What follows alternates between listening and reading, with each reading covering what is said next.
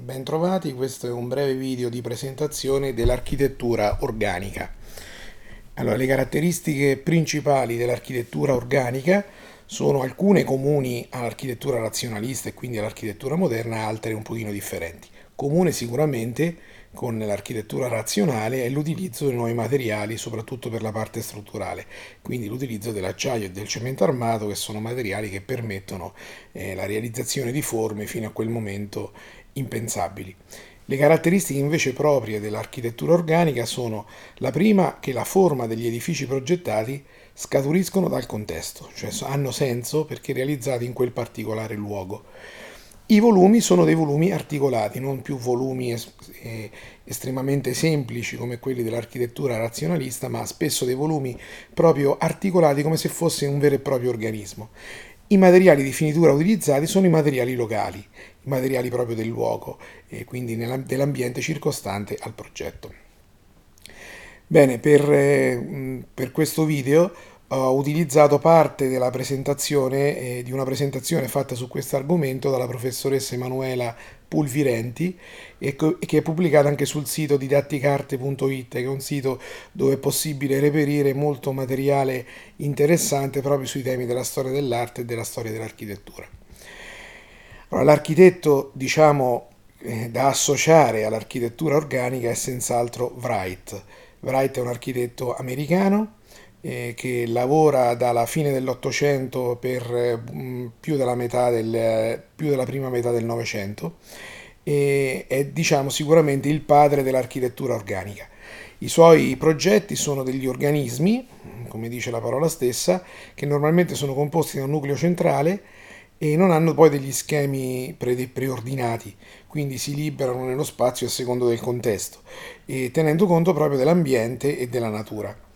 E una delle differenze tra Wright e per esempio Gropius è anche proprio la committenza, nel senso che Gropius era una committenza più che altro eh, sociale, eh, eh, proprio gli architetti funzionalisti avevano questo grande impegno sociale. Invece Wright eh, realizza tutta una serie di ville per la piccola, per la piccola, ma soprattutto per la grande e ricca borghesia americana.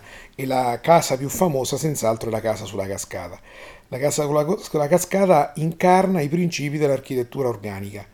Ha una forma che scaturisce dal contesto, è realizzata con questo grande sbalzo in cemento armato che ha senso proprio perché sotto questo sbalzo c'è questa cascata, stiamo in un bosco degli Stati Uniti. I materiali di finitura sono dei materiali eh, della pietra locale.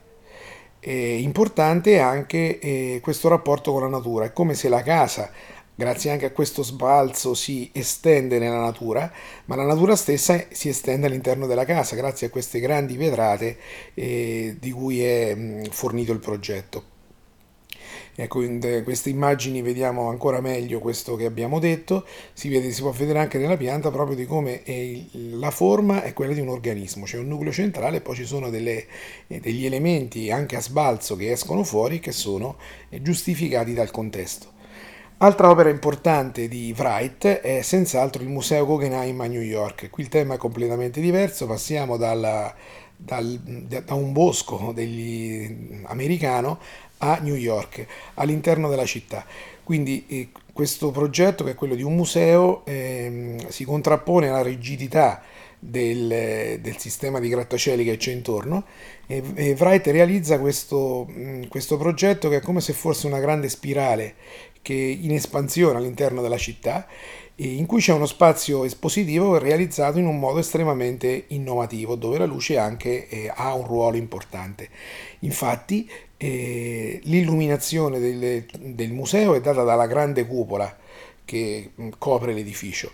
Lo spazio espositivo invece è organizzato eh, in un unico percorso che è questa spirale che parte dal, da terra e arriva fino alla copertura in leggera pendenza dove tutta l'esposizione è localizzata lungo questo percorso quindi è possibile fruirne in questo modo eh, e quindi era una cosa molto innovativa eh, ma anche estremamente mm, funzionale nel senso che l'esposizione avviene nel modo ottimale.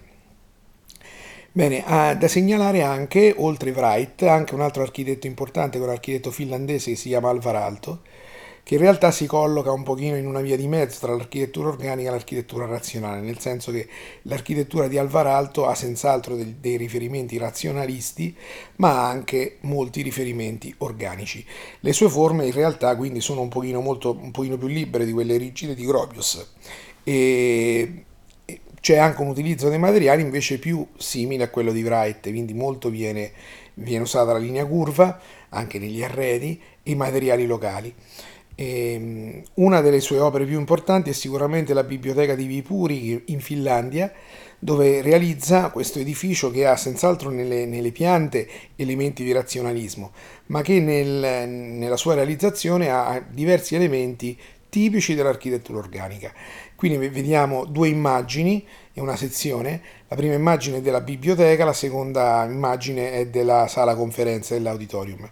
Ecco, nella biblioteca notiamo come l'illuminazione viene eh, realizzata attraverso questi eh, grandi lucernai rotondi che hanno un determinato spessore. Allora, essendo una biblioteca, Alvaralto eh, pensa che è importante illuminare la biblioteca con luce diffusa, non con luce diretta. Quindi realizza questi lucernai che hanno un determinato spessore e una determinata larghezza che sono in funzione dall'inclinazione del Sole in quel luogo per fare in modo che mai la luce, filtrando attraverso questi lucernai, potesse entrare in modo diretto, ma sempre in modo riflesso. E ugualmente per la sala mh, conferenze viene utilizzato molto questo legno, il legno che è il legno di betulla, che è il legno locale. Questa biblioteca sta proprio in queste zone boschive della, della della Finlandia, che in realtà adesso è, ehm, è, Russia praticamente, quindi dopo la seconda guerra mondiale il confine è stato, è stato spostato, e realizza appunto questi elementi in legno, che era il materiale locale, e realizza anche questo soffitto ondulato, perché eh, in questo modo riusciva a ottenere una resa acustica massima. Cioè si riusciva a diffondere il suono nella sala conferenza senza bisogno di amplificazione, anche perché a quei tempi ancora le amplificazioni erano poco diffuse in modo da ottenere un, una riflessione del suono ottimale. Eh, questa sua concezione viene mh, portata avanti anche negli arredi, quindi realizza tutta una serie di, di arredi che sono anche famosi e, mh, in produzione tutt'oggi, dove viene usato spesso questo legno di betulla per le sedute e le linee curve ondulate in modo da ottenere il massimo anche dal punto di vista ergonomico. Altra opera importante di Alvaralto è il sanatorio di Paimio.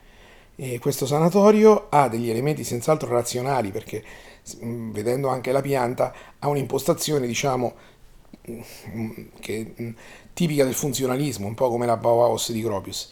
Però poi dopo ci sono tutta un'altra serie di elementi che hanno delle inclinazioni diverse, tenendo conto del luogo, tenendo conto dell'illuminazione naturale, eh, naturale e tenendo conto della reazione. Quindi i volumi non scaturiscono soltanto dalla funzione, ma anche dal contesto e dal luogo. Una delle ultime sue opere che realizza Alvaralto è una chiesa che realizza in Italia nel 1978 a Riola di Vergato. È una chiesa che ha un volume diciamo abbastanza importante ma che all'interno fa un effetto sicuramente differente in quanto è realizzato con tutta una serie di telai decrescenti e tutta una serie di vetrate che all'interno danno un grande senso di leggerezza, al contrario di quello che, che come possiamo vedere è visibile dall'esterno, un grande senso di leggerezza, un grande senso di luce e quindi eh, diciamo degli elementi che eh, invitano alla spiritualità. Bene, vi ringrazio per l'attenzione e alla prossima occasione.